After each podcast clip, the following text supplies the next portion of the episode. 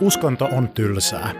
Tämä podcast sisältää taltiointeja minun katsomusaineiden opettaja Markus Finnilän pitämistä lukion evankelis-luterilaisen uskonnon oppitunneista.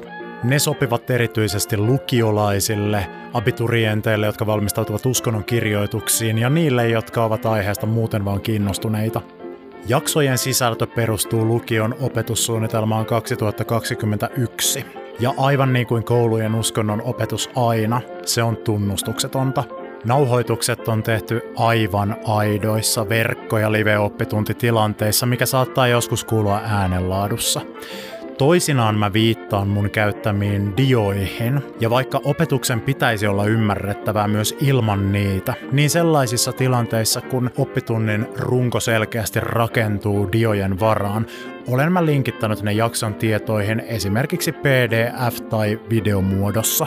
Sitten ei muuta kuin pulinat pois ja omille paikoille istumaan, koska uskonnon tunti käynnistyy nyt.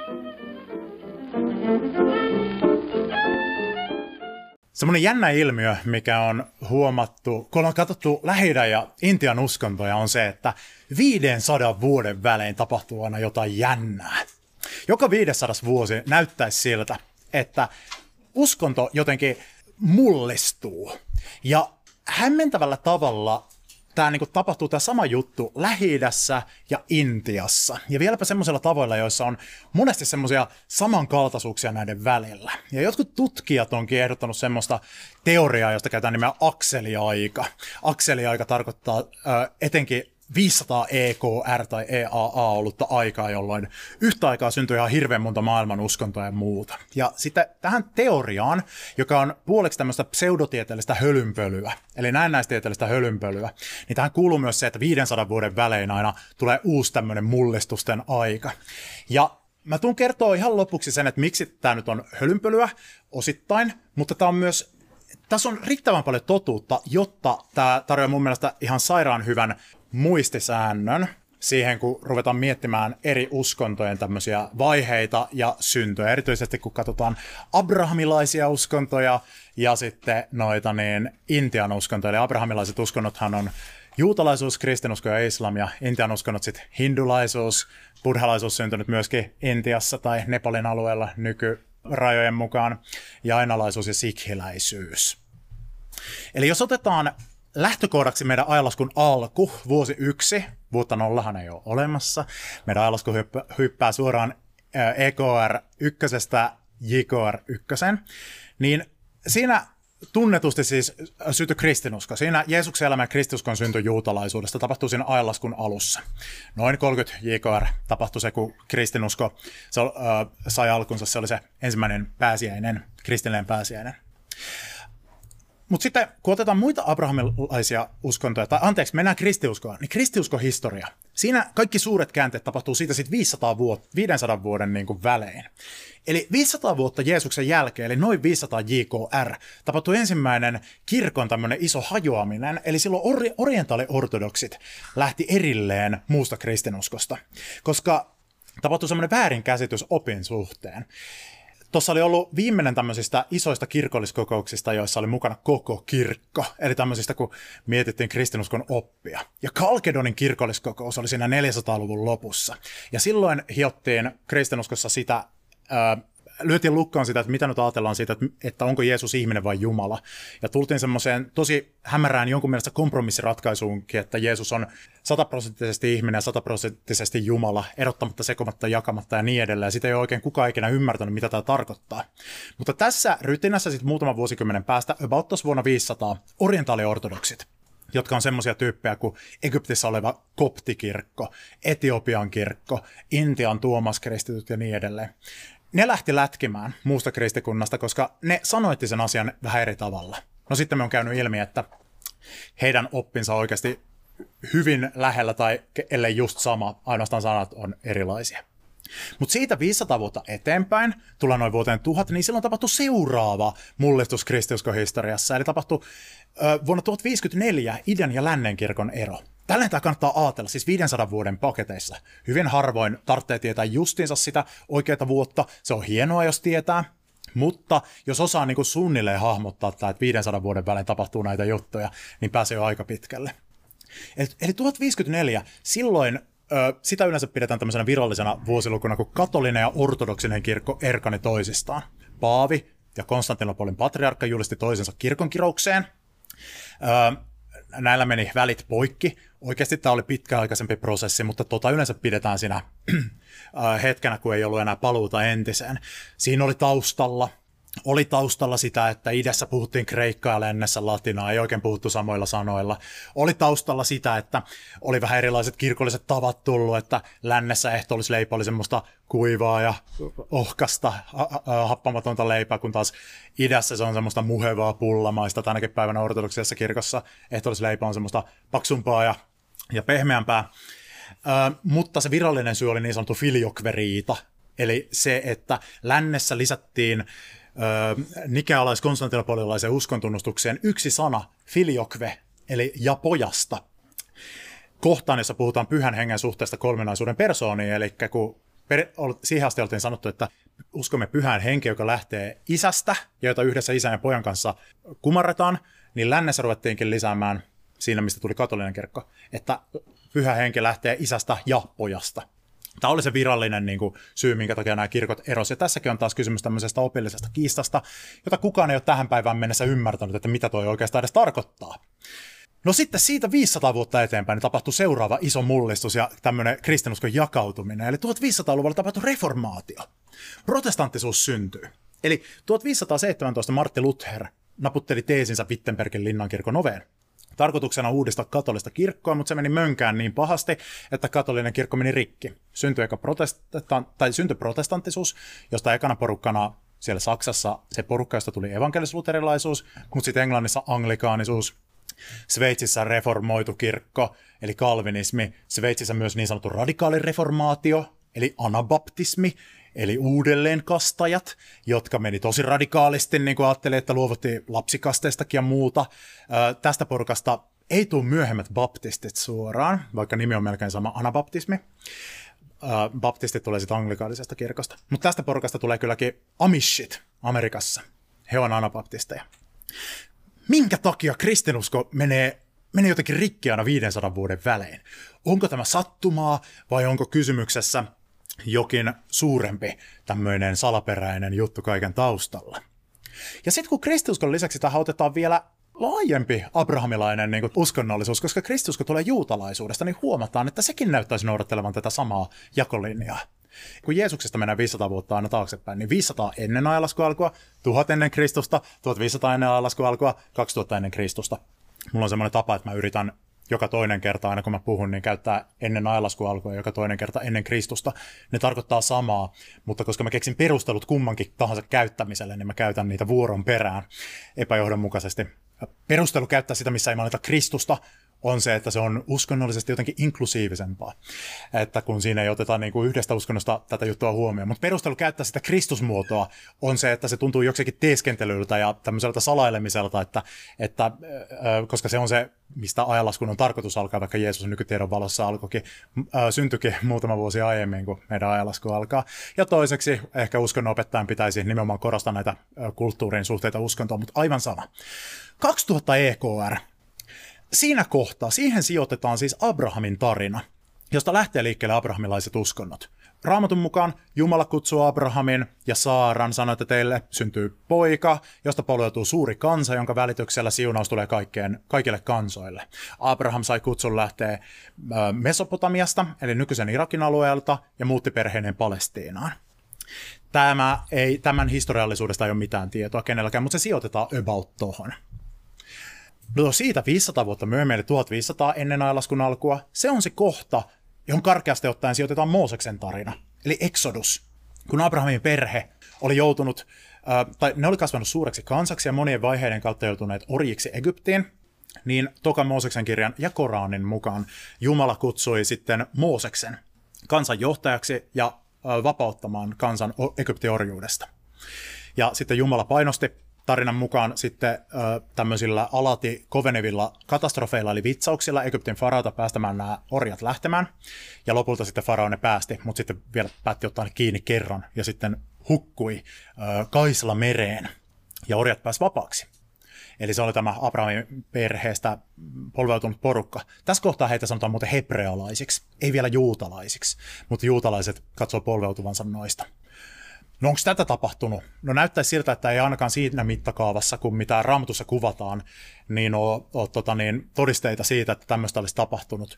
Ja itse asiassa kun niin joillakin tutkijoilla on teorioita siitä, että mikä voisi olla esikuvana tälle tarinalle, niin tutkijat itse asiassa niin, äh, joskus laskeskelee, että okei, raamatun perusteella voisi laskea näin, että se oli 1500 ennen ajalasku alkua about, mutta, mutta niin jos se johonkin ajoitettaisiin, niin saattaa olla, että historiallisempi olisi 1200 ennen ajalasku alkua, mutta pikkuvikoja me mennään nyt tällä 1500 ennen ajalasku alkua, se on se perinteinen. No siitä 500 vuotta eteenpäin, tuhat ennen Kristusta. Salomo rakentaa Jerusalemin temppelin – Jerusalemin temppeli. Jerusalem, pyhä kaupunki kolmelle uskonnolle. Tuohon kohtaan sijoittuu myöskin Salomon isän eli Davidin valtakausi. David on vanhassa testamentissa kuningas ja profeetta, johon liitetään psalmien kirja, ja josta sanotaan, että Jumala valitsi hänet Messiaan esi-isäksi. Öö, tässä kohtaa myös historiallisesti tähän ajoitetaan se, kun Israelin valtakunta muodostuu siis historiallisesti sille, että pystytään niin katsomaan tälle, että okei, historiassa meillä on osoitettavissa, että Israelin kuningaskunta muodostuu jossakin määrin. Nykykäsitys on se, että Salomon isä David on mahdollisesti ollut historiallinen henkilö, joka on elänyt noina aikoina, mutta hänen äh, valtakuntansa nykyhistorioitsijoiden mukaan ei ole välttämättä ollut ihan niin suuri kuin mitä Raamatus annetaan ymmärtää. Mutta Salomo rakensi Jerusalemin temppeli. Tämä on nyt hirveän tärkeä juutalaisuudelle, tämä juttu. Koska tämä antaa ö, temppelivuorelle Jerusalemissa sen pyhyyden, mikä sillä on. No siitä mennään 500 vuotta eteenpäin, 500 ennen ajanlaskun alkua. Silloin tapahtui Babylonin pakkosiirto. Juutalaisuus syntyy ja Toora kootaan. Miten juutalaisuus syntyi vasta 500 ennen ajanlaskun alkua, jos kerran Abrahamkin oli jo 2000 EKR ja Salomokin rakensi jo Jahven temppelin 1000 EKR. Ja Mooses hengaili, jos hengaili, 1500-luvulla ennen ajanlaskun alkua tai joskus silloin. Tämä johtuu siitä, että tutkijat siis määrittelee juutalaisuuden siten, että juutalaisuus on juutalaisuutta sit siinä kohdassa, kun heidän uskontonsa keskipisteeksi on tullut Toora. Ja kun siinä on kysymyksessä selkeästi monoteistinen uskonto. Eli yksi jumalainen. Ennen nimittäin tuota 500-lukua ennen ajalaskun alkua juutalaisuutta voitaisiin pikemminkin nimittää monolatriaksi, jolla tarkoitetaan semmoista uskontoa, jossa uskotaan, että on monia jumalia, mutta yhtä vaan palvotaan. Tämä on pääteltävissä vanhasta testamentista. Ja sen takia ennen tuota Babylonin pakkosiirtoa sitä uskontoa ei kutsutakaan juutalaisuudeksi, vaan Israelin uskonnoksi. Se on tämmöinen saa, ää, käsite, mitä siitä käytetään. Ja Israelin uskonnossa ei ollut ollenkaan selvää se, että oliko jumalia yksi vai monta. Ja niin, tota, niin palvotaanko vain Jahvea vai, vai, vai niin, voiko vähän muitakin palvoa? Onko Jahvella vaimo? Asera. Asera on raamatussakin esiintyvä tämmöinen jumalatar, jota raamatun kirjoittajat kauheasti vastustaa. Raamatus on tosi paljon kohtia, jossa sanotaan, että nyt kaadatte, ne, kaadatte sieltä temppelivuorelta, Jahven temppelistä ne puut, jotka on Aseran symboleita. Häntä palvottiin puiden luona. Ja niin tuota, tämä kertoo siitä, että siis Aseran palvominen Jahven rinnalla oli tosi yleistä. Ja arkeologit on löytäneetkin Israelissa kaivellessaan semmoisia Asera-patsaita, eli jumalatar-patsaita, jotka, joissa on kaikenlaisia kirjoituksia, joissa näyttää siltä, että häntä pidettiin Jahven vaimona. Mutta osa muinaisen Israelin uskonnosta vastusti, vastusti tätä. Ja siitä porukasta, joka vastusti, joka oli yksi jumalaista, siitä tuli se valtavirta siellä Babylonin pakkosiirtolaisuudessa. Eli mikä ihmeen Babylonin pakkosiirtolaisuus? No 500-luvulla ennen ajanlaskun alkua kuningas Nebukadnessar, joka hallitsi Babylonian valtakuntaa, joka piti majansa nykyisen Irakin alueella, tuhos Juudan valtakunnan, joka oli juutalaisten esivanhempien kuningaskunta tohon aikaan. Aiemmin oli ollut myös semmoinen valtakunta kuin Israel. Se oli jakautunut kahtia jossain vaiheessa Israeliksi ja Juudaksi. Israel oli jo nurin. 500-luvulla EAA Juuda tuhottiin. Jerusalem tuhottiin ja se Jahven temppeli, jonka Salomo oli rakentanut, tuhottiin ekan kerran tässä kohtaa. Kauhea kasa juutalaisia, tässä kohtaa voidaan puhua jo juutalaisista, eli juudalaisista. Kauhea kasa juutalaisia juudalaisia vietiin sinne Irakin alueelle pakkosiirtoon, jossa ne oli 70 vuotta. Tarkoitus oli saada heidät unohtamaan heidän identiteettinsä, mutta eivätpä unohtaneet. Eivätpä sulautuneetkaan Babylonian väestöön, vaan piti siitä kiinni. Ja vastareaktiona Babylonian monille jumalille he omaksuivat tämmöisen tosi monoteistisen tulkinnan omasta uskosta, että Jahve on ainoa Jumala. Ainoa, jota kannattaa palvoa, ja pikkuhiljaa, että ainoa, jota kannattaa edes nimittää jumalaksi. Ja niille muille jumalille keksittiin uusi nimi, enkeli tai demoni, riippuen siitä, että oliko ne hyviksiä vai pahiksiä. Tuolla koottiin Toora, eli esi-isien tarinat, Abrahamin tarina, Mooseksen laki ja kaikki. Nykykäsityksen mukaan se koottiin tai alettiin kokoamaan sitä tuolla Babylonin pakkosiirtolaisuudessa. Kun sieltä tultiin takaisin, kun val- valta vaihtui 70 vuotta myöhemmin, niin olikin Tooran esiasti on mukana. Tämä ei tarkoita, että Mooses tarina olisi keksitty ja Abrahamin tarina ja nämä olisi keksitty vasta tuolla Babylonissa. Ei, siellä on hyvin todennäköisesti paljon, paljon, paljon vanhempaa perimätietoa, joka siihen asti oli kulkenut suullisesti tai tämmöisenä niin kuin erillisenä teksteinä, mutta tuolla alettiin kokoamaan pyhiä kirjoituksia. Siellä keksittiin synagogat, jossa juutalaiset hengaili pitääkseen kiinni omasta identiteetistään. Ja Toorasta tuli äh, uskonnollisen identiteetin äh, keskipiste sen aiemman temppelin tilalle. Eli 500 vuoden välein juutalaisuuden historia menee. 2000 EKR Abraham, 1500 EKR Mooses, 1000 EKR Salomon temppeli, 500 EAA Babylonin pakkosiirto, juutalaisuuden synty, Tooran kokoaminen. He myös rakensi muuten uuden temppelin. Ja juutalaisuuden historia jatkuu, nimittäin tullaan taas siihen kohtaan, mistä kristiusko syntyi. Samoihin aikoihin tapahtui juutalaisuudessa myös tärkeä mullistus, kun temppeli, jonka he olivat remontoineet, siinä ja 500 vuotta siitä oli tehty tosi suurta ja hienoa ja kaunista, niin se tuhottiin tuossa ajanlaskuun alussa. Tarkalleen ottaen 70 JAA, mutta sekin nyt karkeasti, kun nyt yritetään tätä saada sopimaan tähän 500 vuoden sykliin, sekin sijoittuu tuohon samaan. Eli ajanlaskuun alussa tapahtui myös Jerusalemin ja koko temppelin tuho, 70 jälkeen ajanlaskun alun. Ja se on tärkeä juutalaisten diasporan alkupiste. Diasporalla tarkoitetaan hajannusta. Jeesuksen elämäntarinakin, joka sijoittuu myös tuohon ajanlaskuun alkuun, se oli osa sitä samaa semmoista rytinää, kun juutalaisuudessa oli siis, tajuttiin vahvasti, että okei, nyt on tapahtumassa kohta mullistus, koska poliittisesti tilanne oli tosi tulen arka. Tiedettiin, että roomalaisten ja juutalaisten välit oli aika huonot. Ja tätä niin kuin ennakoitiin, että temppelinkin taru olisi tulossa loppuun. Jeesuksen moni opetus saa esimerkiksi, varsinkin tämmöinen lopunajallinen opetus, saa selityksensä tosta. No 40 vuotta Jeesuksen kuoleman jälkeen, eli 70 JAA, Eli karkeasti tuossa ajalaskuun alussa tuottiin Jerusalemin temppeli ja juutalaiset lähti hajantumaan ympäri maailmaa. Heitä ei vielä jonkin verran asumaan sinne Palestiina-alueelle, mutta sitten seuraavan sadan vuoden päästä loputkin potkittiin aika lailla sitten pois. Ja juutalaisuuden historiaa sitten kun mennään eteenpäin, 500 vuotta, niin 500 JKR tapahtui seuraava mullistus juutalaisuudessa, kun koottiin Talmud. Talmud on Tooran selitysteos, johon on kerätty rabbien, eli juutalaisten viisaiden, Tooran tulkinnat. Ja se määrää, määrää niin tota, perustan juutalaiselle raamatun selitykselle. Karkeasti tuohon samaan kohtaan 500 JKR, tosin vähän sen jälkeen, nimittäin 100 vuotta sen jälkeen, mutta palttia rallaa siinä kohdassa, syntyy myös se kolmas abrahamilainen uskonto, eli islam, 610. Eli tällainen siis abrahamilaiset uskonnot noudattelee tuota 500 vuoden sykliä hämmästyttävällä tavalla. Ainakin jos se halutaan nähdä näin. No, joskus sanotaan näin, että ihmiskunnalla on kaksi semmoista suurta viisausperinnettä, mihin isot kulttuurit perustuu. Toinen on abrahamilaiset uskonnot, joka antaa meille esimerkiksi lineaarisen aikakäsityksen, jonka mukaan ajalla on alku, suunta ja loppu. Mutta toinen on intialaiset uskonnot, jossa on ihan eri maailmankuva, syklinen maailmankuva – syklinen, jonka mukaan aika kiertää kehää. Jälleen syntymä on kova juttu. Tai ainakin juttu, mihin uskotaan. Niitä sanotaan myös darmalaisiksi uskonnoiksi.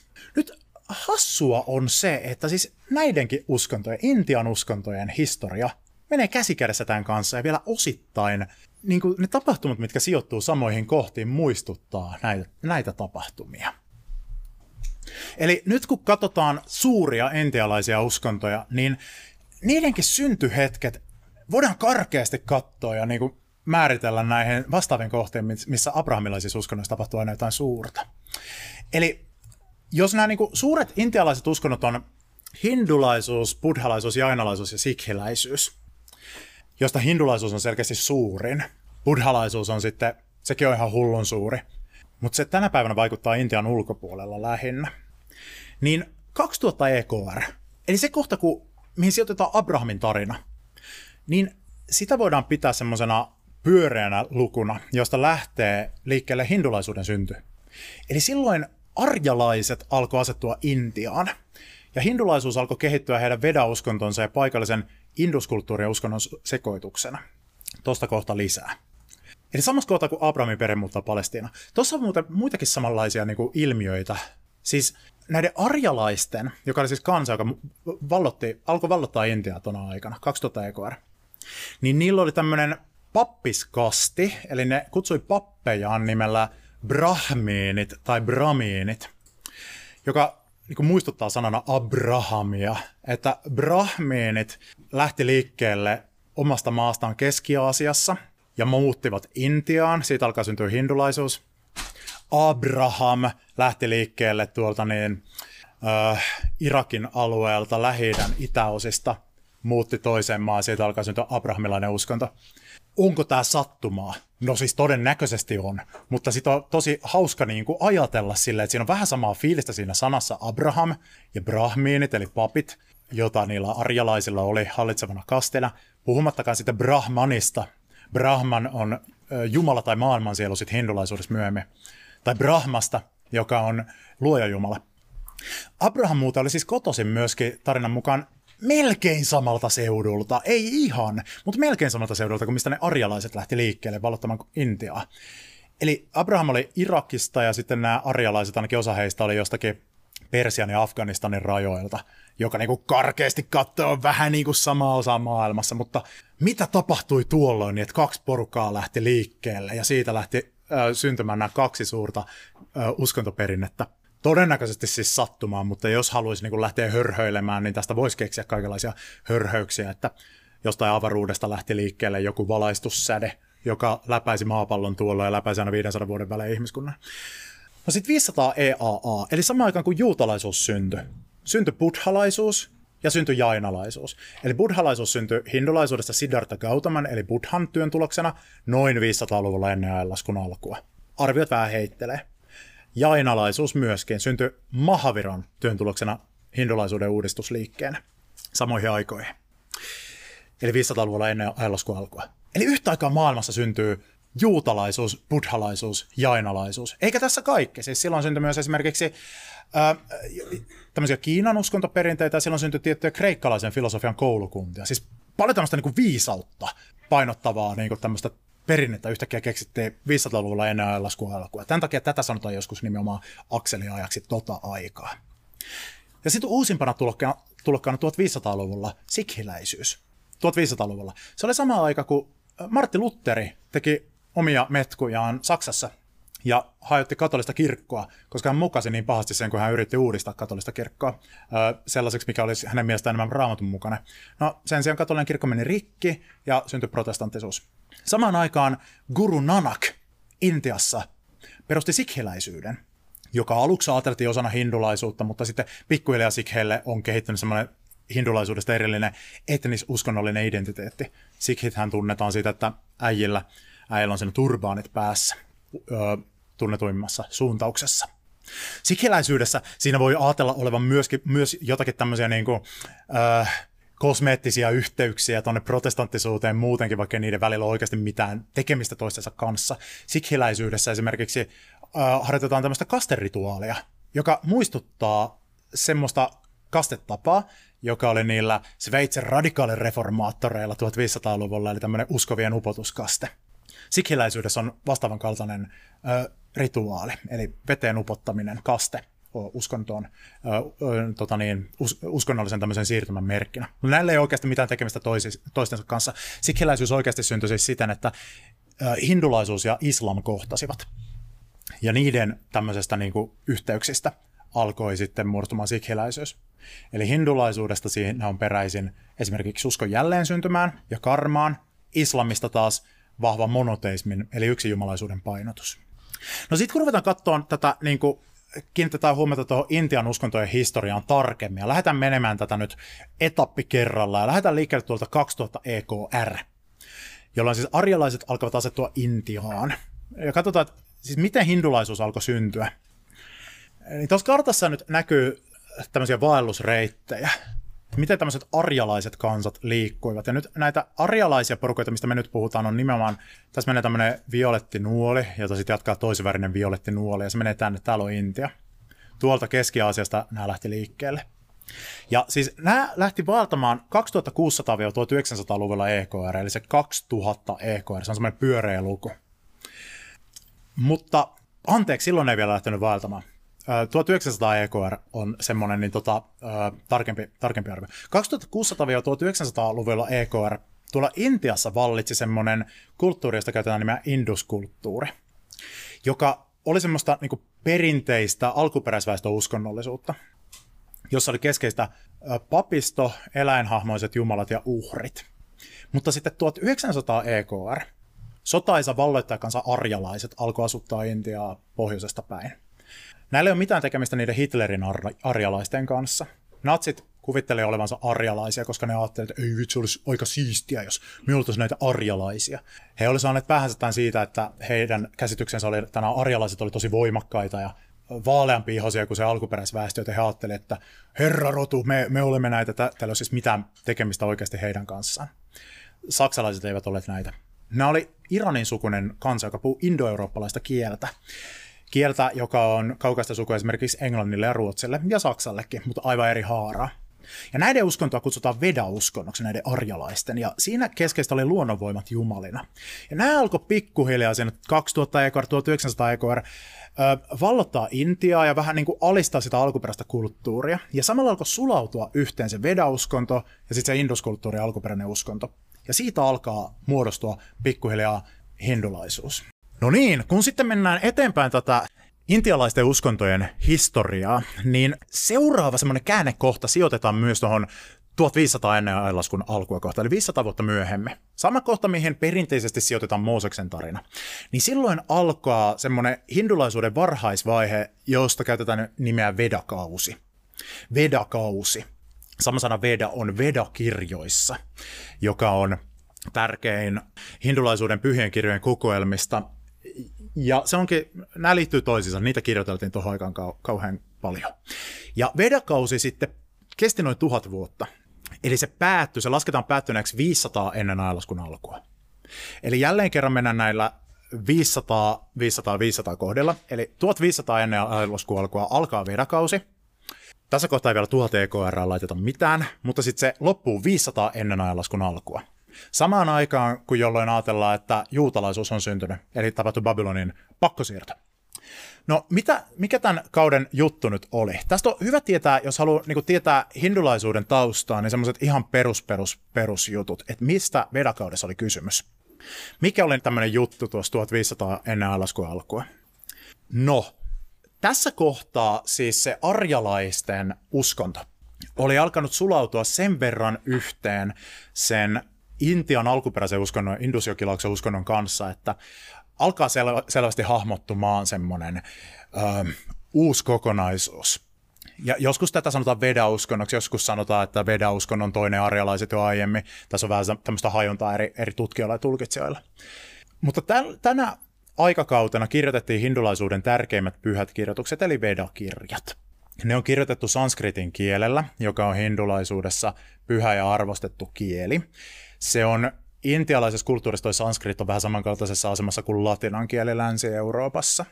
Ja se onkin oikeastaan aika lähellä latinan kieltä ja muinaista kreikkaa monilta osin, koska se on sukua niille ja karkeasti samalta ajalta. Sanskritin kieltä ja latinaa ja kreikkaa tutkimalla alun perin saatiin selville ylipäätään kielitieteessä 1800-luvulla se, että hei, eri kielet on muuten sukua toisilleen, kun huomattiin, että niissä on samoja sanoja vähän eri tavalla muuttuneena. Mutta edelleenkin sanskritin kieltä Intiassa opiskellaan ja noi pyhät tekstit on kirjoitettu sillä ja monet tämmöiset tärkeät termit tulee sanskritista, jolla vedakirjat on kirjoitettu. Niissä on runoja, niissä on tarinoita, niissä on loitsuja vanhimmista, vanhimmissa niistä, ja ajottamalla niiden vedakirjojen sisältöä niin kuin eri ryhmiin, niin ollaan pystytty päättelemään tästä hindulaisuuden kehityksestä kaikenlaista. No vedakaudella ne arjalaiset otti valta-aseman, ja alisti ne alkuperäiskansat siellä Intiassa oman valtansa alle. Ja silloin syntyi kastijärjestelmä. Edelleenkin intialaisessa yhteiskunnassa olemassa oleva ja vaikuttava tämmöinen säätymäinen jakojärjestelmä, jossa ihmiset jaetaan syntyperän mukaan eri kasteihin, tai oikeastaan äh, intialaisempi tapa on sanoa, että eri varnoihin. Varna tarkoittaa semmoista syntyperäryhmää. Ja niitä kasteja on neljä. Se on pikkuhiljaa kehittynyt ja monimutkaistunut, se hindulainen kastijärjestelmä. Ylempänä on brahmiinit tai brahmiinit, eli papit, papit ja opettajat. Siitä alempana on kshatriyat, jotka on soturit ja kuni, ö, hallitsijat ja virkamiehet, viranhaltijat. No nämä arjalaiset muodosti pääosan näistä bramiineista, eli papeista, ja sitten noista kshatriyoista, eli, eli sotureista ja ö, viranhoitajista ja hallitsijoista. Se ei mennyt ihan näin yksi, yksi, yksi yhteen noiden etnisten ryhmien kanssa, mutta aika lailla kuitenkin ne painottu siellä. Eli siis alun perin siinä kastijärjestelmässä on kysymys siitä, että ne arjalaiset otti vallan yhteiskunnasta. Ja sitten ne alemmat kastit on myös erilaisia etnisiä ryhmiä. Toisin kuin joskus luullaan, niin kastia ei tunnista naamassa olevasta pisteestä. Se ei liity kastiin mitenkä. Jotkut hindunaiset niin ilmaisivat sitä, että mitä Jumalaa he palvovat, niin sillä, sillä niin merkillä, mutta se ei kastiin liity, vaikka joskus sitä kastimerkiksi sanotaan. Alemmat kastit oli sitten, ja edelleen on Vaishya. Vaishyat on mm, maanviljelijöitä ja kauppiaita, ja sitten siitä alinkasti on Sudrat. Sudrat, jotka on työläisiä palvelijoita, käsi, käsityöntekijöitä ja tämän kaltaisia tyyppejä. Ja nämä on siis eri etnisiä ryhmiä. Ja kasti ei voi vaihtua. Se, mihin kastinsa synnyt, niin se, se pysyy. Ja siis kysymys alun perin tämmöisestä etnispohjaisesta pappishallinnosta. Arjalaiset otti vallan. Oikeasti Intiassa tämä kastijärjestelmä ei ole kuitenkaan se hallitsevin juttu tänä päivänä. Ensinnäkin kastijärjestelmään perustuva syrjintä on kielletty lailla. No se on auttanut vain jonkin verran. Sitä kyllä edelleen tapahtuu tosi paljon siellä. Mutta arkielämässä kastijärjestelmän, kastijärjestelmää enemmän vaikuttaa semmoinen systeemi kuin jati. Jatit on semmoisia ammat ammattiin, paikallisyhteisöihin, klaaneihin, kiltoihin liittyviä tämmöisiä kastin kanssa rinnakkaisia systeemejä, joka monimutkaistaa tätä juttua tosi paljon. Myöhemmin sille kastijärjestelmälle on keksitty uskonnollisia perusteluita. Siihen liittyy myytti, jonka mukaan eri kastit olisi luotu luojajumala Brahman.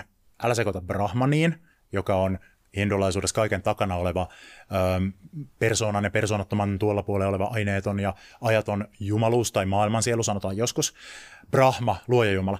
Et, et eri kastit olisi luotu Brahman eri osista, että tyyliin papit tulee päästä ja niin poispäin. Mitä alemmas mennään, sitä alempia kasteja siitä on luotu. Mutta se on jälkikäteen keksitty juttu.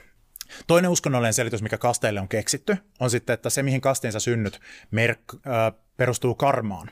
Eli siihen, että, että mitä sä oot tehnyt edellisessä elämässä, saa aikaan sen, että mihin kastiin sä synnyt. Eli mitä parempi oot ollut, mitä enemmän sulla on hyvää karmaa, niin sitä korkeampaan kastiin sä synnyt.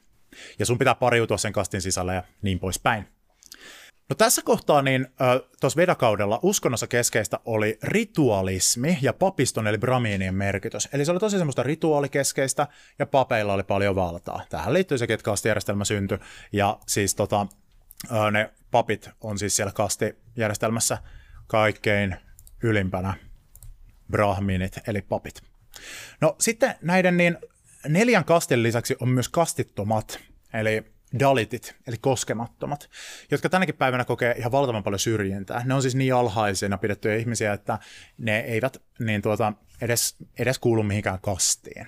Tuossa kuvassa on tämmöinen bramiini kuvattuna, eli ylimmän kastin ö, edustaja. Noin on noita vedakirjoja. No vedakausi jatkuu, eli siis 1500 ja kastelaitos syntyy. 1000 EKR. Silloin sitä voisi pitää tämmöisenä karkeana vuosilukuna sille, että vedakirjat saatetaan kirjalliseen muotoon. Vedakirjojen neljä kokoelmaa, eli hitaa, saatetaan kirjalliseen muotoon tuossa vuoden 1000 EKR paikkeilla.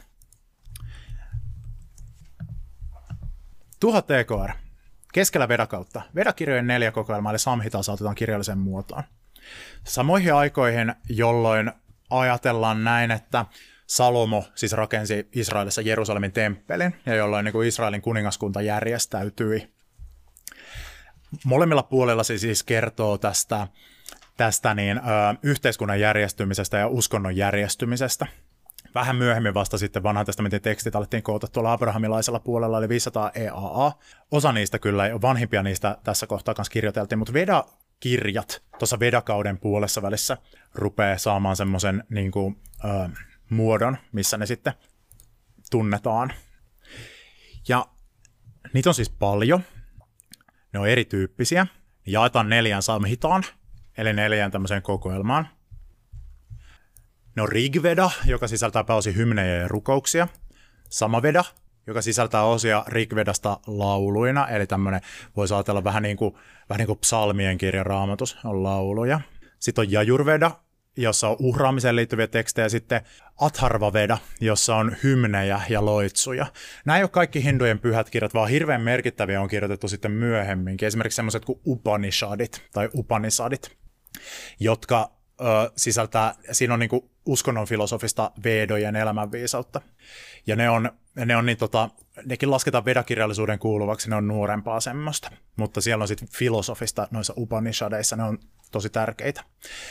Sitten semmoiset kansan epokset on myöhempiä hindulaisia pyhiä tekstejä, jotka on tehty vedakauden jälkeen. Ne on semmoisia tarinallisia, eri jumalista ja sankareista kertovia tarinoita, joista ehkä tunnetuja on Bhagavad Gita, jossa seikkailee Krishna, yksi Vishnun, eli pelastaja ja ylläpitäjä Jumalan avataroista. Mutta ne on myöhempiä, myöhempiä kirjoituksia. Tämä vaan semmoisena huomiona siitä, että tämän ajan jälkeen kirjoitettiin pyhiä tekstejä. Mutta sitten me tullaan seuraavaan käännekohtaan, eli 500 ennen ajanlaskun alkua, joka on siis se kohta, kun ympäri maailmaa syntyy kaikenlaisia semmoisia viisausperinteitä, jotka ö, tarjoaa semmoisia filosofisia ja yhteisöllisiä niin kuin, pohjia ja kirjallisia pohjia jäsentää niin kuin maailmankuvaa. Eli 500 EAA syntyi juutalaisuus. Mutta sen lisäksi silloin syntyi myös joitakin kiinalaisia uskontoperinteitä, joitakin Kreikan filosofian merkittävimpiä koulukuntia. Mutta silloin myös hindulaisuus käy läpi ihan valtavan mullistuksen. Siis jotain tapahtui 500 ennen ajanlaskun alkua, joka niinku pisti aivan myllälleen tämmöiset suuret viisausperinteet ja synnytti ne semmoisina, kun me ne tänä päivänä tunnetaan. Eli onkin jo sanonut ja merkannut, että silloin syntyi siis ensinnäkin buddhalaisuus ja jainalaisuus, mutta ei siinä kaikki. Tapahtui myös muuta. 500 EAA käynnistyi semmoinen seuraava tuhannen vuoden vaihe, josta käytetään nimeä klassinen hindulaisuus. Klassinen hindulaisuus, eli toi vedakausi, joka oli aiemmin, se on semmoista vähän niin kuin lämmittelyä ja se niin kuin nykyajan näkökulmasta, että se oli semmoista, että näitä niin kuin vanhoja juttuja tapahtui silloin ja kirjoiteltiin tarinoita ja näin, mutta se ei ollut vielä niin kuin sitä varsinaisesti, mikä me tänä päivänä tunnetaan hindulaisuutena. Eli vähän samalla tavalla kuin juutalaisuus, syntyi vasta 500 EAA, mutta jo sitä edeltäviä tapahtumia on, mitkä me yleensä liitetään juutalaisuuteen. Että ne, nekin täytyy kertoa, niin kuin Abrahamin tarina, Mooseksen tarina, muinaisen Israelin tarina, Salomon temppelit. Ne täytyy kertoa, että ymmärtää juutalaisuutta, mutta juutalaisuus semmoisena kuin me se nyt tunnetaan syntyi vasta 500 EAA. Vähän sama juttu hindulaisuudessa. Eli vedakauden jälkeen sitten syntyi klassinen hindulaisuus. Ja silloin siis tapahtui monia semmoisia uudistuksia 500 EAA, minkä takia näin ajatellaan. Ja syntyi myös uusia uskontoja hindulaisuudesta. Eli klassisen hindulaisuuden aikana tuli paljon uskonnollista ja filosofista kirjallisuutta. Ensinnäkin tehtiin tosi paljon, joka uudisti hindulaisuutta. Intiassa tämän muutoksen taustalla oli kaupungistuminen, eli tuolloin elettiin aikaa, jolloin kaupungit kasvoi, ihmiset muutti paljon kaupunkeihin asumaan, ja tämä sai aikaan semmoista jonkinlaista henkistä irrallisuutta. Tällä mä tarkoitan sitä, että kun porukka esimerkiksi erkaantui semmoisista vanhoista kyläyhteisöistä ja niiden perinteistä, niin ei ehkä koettu oikein, että mihin mä kuulun. Ja tämä sai sitten aikaan sen, että alettiin etsimään semmoista sisäisempää hen, ö, hengellisyyttä. Ja tämä uudisti uskontoa. Vähän niin kuin juutalaisuus syntyi, kun kauhea kasa Juudan asukkaita vietiin Babyloniin pakkosiirtoon väkisin, ja he joutuivat miettimään, että mikä tämä meidän identiteetti on, ja syntyi juutalaisuus. Intiassa kaupungistuminen sai aikaan samankaltaista juttua. Ja syntyi paljon semmoisia uudistus- ja protestiliikkeitä, jotka kyseenalaisti sitä, että miksi papistolla on niin korkea valta. Miksi papisto on korkein kasti? Miksi rituaalit ja tämmöinen, että aivottomasti seurataan jotain rituaaleja, että onko se oikeasti se, mistä tässä niin hengellisyydessä vaikka on kysymys. Ja monen tämmöisen tyypin katse kääntyi kohti sisintä, ja tuli semmoinen ajatus, että se ei löydy rituaalien toistamisesta, se ei löydy jostain pappien vallasta ja tämmöisestä, vaan se pointti, mikä uskonnossa on niinku keskeinen pointti, niin sen täytyy löytyä jotenkin sun sisäisestä kasvusta. Ja kirjoitettiin siis paljon semmoista filosofista tulkintaa esimerkiksi hindulaisuudesta. alkoi painottua ajatukset, jotka oli jo aiemmin keksitty, mutta ne alkoi saada valta-alaa, että ehkä esimerkiksi nämä eri jumalat, mihin uskotaan, heijastaakin kaikki yhtä ja samaa jumalallista perimmäistä todellisuutta, eli brahmania. Ja alkoi syntyä tämmöisiä tulkintoja hindulaisuudesta. Oli jo olemassa pohja siellä Vedakaudella, mutta näitä ajatuksia, näihin alettiin keskittyä. Esimerkiksi sieltä Vedakirjoista alettiin keskittyä semmoisiin opetuksiin, mitkä kannusti semmoiseen henkilökohtaiseen sisäiseen hengellisyyteen. Tämmöinen hindulaisuuden sisällä jäänyt koulukunta, jossa tätä brahmania nimenomaan korostetaan. Sitä, että ne siis jumalat, niin kuin Vishnu, Shiva, Ganesha, nämä, nämä ei ole se juttu, vaan kaiken takana on tämmöinen puhdas tietoisuus, puhdas ykseys, puhdas olemassaolo, puhdas tämmöinen autuus kautta ilo kautta rakkaus kuin Brahman.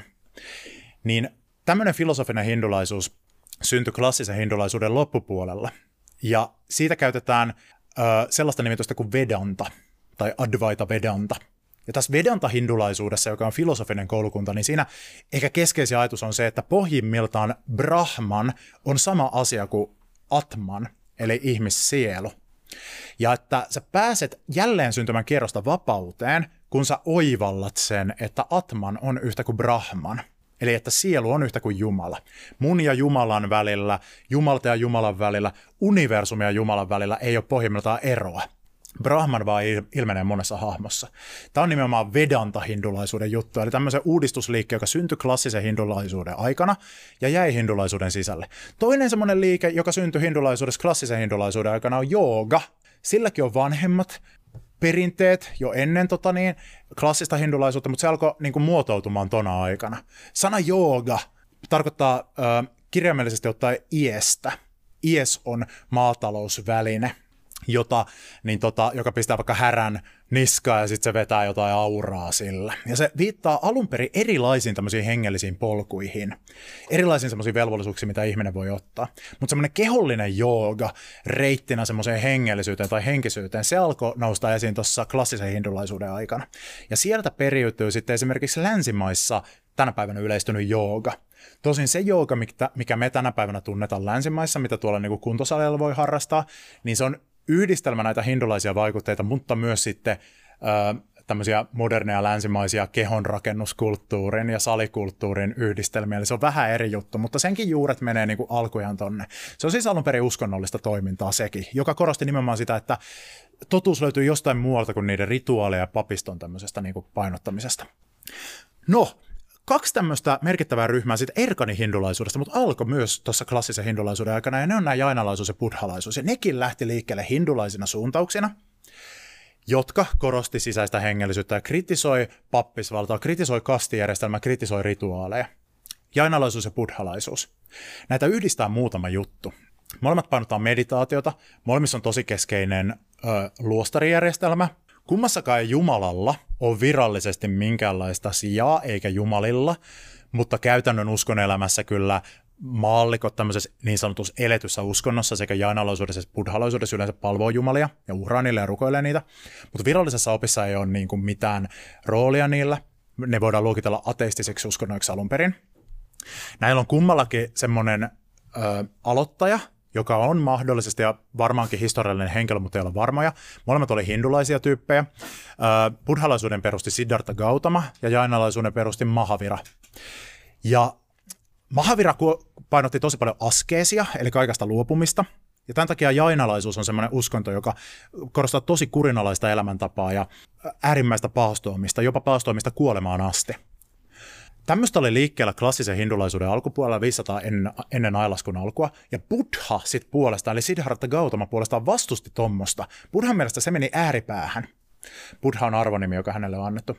Uh, Siddhartha Gautama eli Buddha opetti, että ei se löydy, se niin kuin, hyvä elämä ei löydy semmoisesta rituaalisuudesta, mutta se ei löydy myöskään tämmöisestä, että sä jotenkin piekset ja kuritat itseäsi ja elät niin kuin mahdollisimman kurja elämää, vaan hän opetti keskitietä.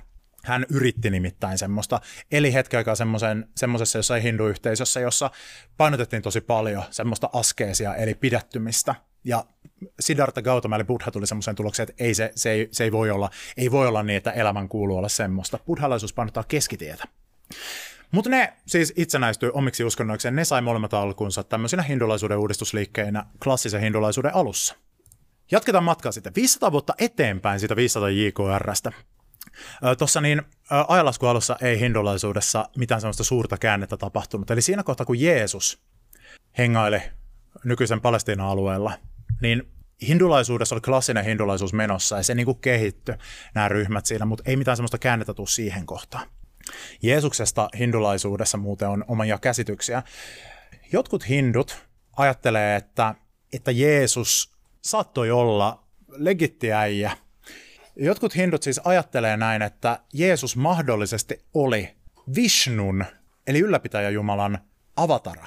Avataralla tarkoitetaan Jumalan tulemista näkyvään hahmoon. Ja hindulaisuudesta löytyy semmoinen käsitys, jonka mukaan Vishnu aina välillä tulee tota niin, ö, ihmiseksi tai eläimeksi, se on tullut jossain kohtaa, tai joksikin muuksi olennoksi, kun maailma tarvitsee pelastusta. Jotkut hindut ajattelee näin, että Jeesus, saat olla tämmöinen. Että kun Jeesus sanoi, että minä olen Jumalan poika tai että minä olen pelastaja, niin moni hindu sanoi, että paljon mahdollista. Mutta että hän ei ollut ainoa. Ja ehkä hindulaisesta näkökulmasta se, että minkä takia ajalasku alun tietämillä ei tapahtunut hindulaisuudessa mitään isoa käännettä, ehkä se voidaan tulkita siten, että silloin se iso käänne oli tapahtumassa Jeesuksen elämässä. Että Jeesus oli Vishnu, joka kävi vähän tuonne länteenkin päin vähän antamassa valoa ihmiskunnalle ja kutsumassa siellä ihmiskuntaa vähän samankaltaiseen sisäisempään hengellisyyteen kuin mitä klassisessa hindulaisuudessa oli tapahtumassa tuohon aikaan. Jeesuksella on, vaikka hän eli 500 vuotta myöhemmin kuin Buddha ja Mahavira, niin Jeesuksella on vähän samanlainen, samanlainen siirto, minkä se tekee, eli pointti ei ole rituaalit, vaan ää, se tavallaan se motiivi, millä motiivilla sä niitä teet, ja ennen kaikkea se rakkaus Jumalaa kohtaan ja lähimmäistä kohtaan. Yleisempää hindulaisuudessa on tänä päivänä kuitenkin torjua Jeesus ja pitää Jeesusta siis aivan humpukiäijänä, johtuen lähinnä siitä, että Jeesus yhdistetään kristinuskoon, joka yhdistetään sitten kolonialismiin. Intia oli tosi kauan brittien siirtomaa, ja siltä ajalta on jäänyt tosi huonot fiilikset. Ja britit oli kristittyjä pääosin, ja siitä syystä moni hindu tänä päivänä suhtautuu torjuvasti Jeesukseen, ainakin virallisesti. Ei ole kuitenkaan mitenkään niin kuin ihme juttu nähdä hindu-tyypin kotialttarilla kuvaa vierekkäin vaikka Krishnasta ja Jeesuksesta. Eli käytännön elämässä se saattaa mennä, mennä käsi kädessä. Mutta tuhat vuonna tulee seuraava iso käänne. Eli 500 vuotta sen jälkeen, kun klassinen hindulaisuus lasketaan loppuneeksi, vuonna 1000 syntyy sitten baktiliike, joka on todella merkittävä uusi innovaatio hindulaisuudessa. Bakti-liikkeellä viitataan siis baktiin, kirjoitetaan B-H-A-K-T-I. Ja bakti on tietyn jumalan, huomaa pienen jin jumala, antautunutta palvomista ja tiettyä Jumalaa painottavaa hengellisyyttä. Eli se on semmoista hengellisyyttä, jossa siis valitaan yksi Jumala, jolle omistaudutaan. Ja baktiliike syntyi tuossa vuoden tuhat kieppeillä.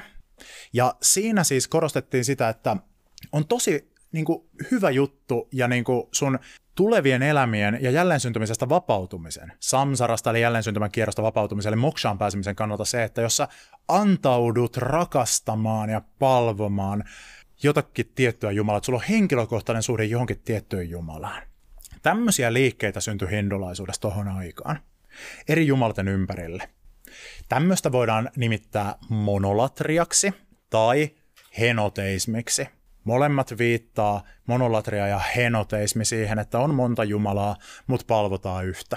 Siinä on pieni tekninen ero joka on niin pieni, että en jaksa edes sanoa sitä. Voit käydä katsomassa vaikka Wikipediasta, mitä eroa niillä. Varhaisvaiheessa toi baktiliike keskittyi erityisesti Vishnuun, eli ylläpitäjä, pelastaja Jumalaan, ja sitä hindulaisuuden suuntausta, joka keskittyy Vishnuun, sanotaan Vaishnavismiksi. Siitä on tosi monta muotoa. Vishnuun tai johonkin hänen avataroistaan. Eli avatara on se, että kun Vishnu on välillä tullut niin kuin näyttäytynyt jossakin hahmossa – Vähän samanlainen käsitys kuin kristinuskossa, että Jeesus on, on Jumala ihmisenä. Ero siinä on se, että Vishnu, kun hän ottaa avataran, niin se on semmoinen hetkellinen juttu, että sitten se poistuu siitä. Kun taas kristinusko opettaa, että Jeesus, kun se tuli ihmiseksi, kun Jumala tuli ihmiseksi, niin että se tuli lopullisesti ihmiseksi. Että vaikka Jeesuksen ö, ihmisyys Kristuskon mukaan on tänä päivänä aika erilaista kuin muiden, koska se on ylösnousutta ihmisyyttä, niin että Jumala kuitenkin on lopullisesti tullut osaksi luomakuntaa Kristuksessa. No, hindulaisuudessa taas Vishnun avatarat nähdään sellaisina, että se niin kuin, tulee hetkeksi semmoiseksi avataraksi, mutta sitten se lähtee taas pois. Tunnetuin Vishnun avatara on varmastikin Krishna, joka seikkailee Bhagavad Gitassa, joka on yksi näistä hindujen pyhistä teksteistä. Krishnan ympärille on muodostunut sitten täällä länsimaissakin vaikuttava semmoinen vaishnavistinen suuntaus, joka voidaan laskea osaksi hindulaisuutta tai sitten voidaan laskea uususkonnoksi. Semmoinen kuin Krishna-liike tai Hare Krishna. Krishna-liikkeellä on Suomessakin tämmöinen temppeli, luostarimainen yhteisö Helsingissä. Ja siellä asuu porukkaa, jotka omistautuu rakastamaan Krishnaa, eli harjoittamaan tämmöistä baktia, joka kohdistuu Krishnaan. Toinen päämuoto tuosta baktiliikkeestä oli sitten Shivaan, eli tuhoaja ja uudelleenluoja Jumalaan, keskittyvä shaivismi.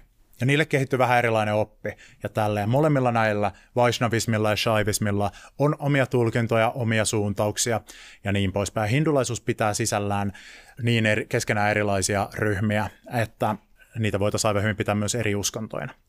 Ja sitten vielä toi vuosi 1500, sen jo sanoinkin, silloin se merkittävä käänne on se, että sikhiläisyys syntyi viimeisenä isona maailmanuskontona.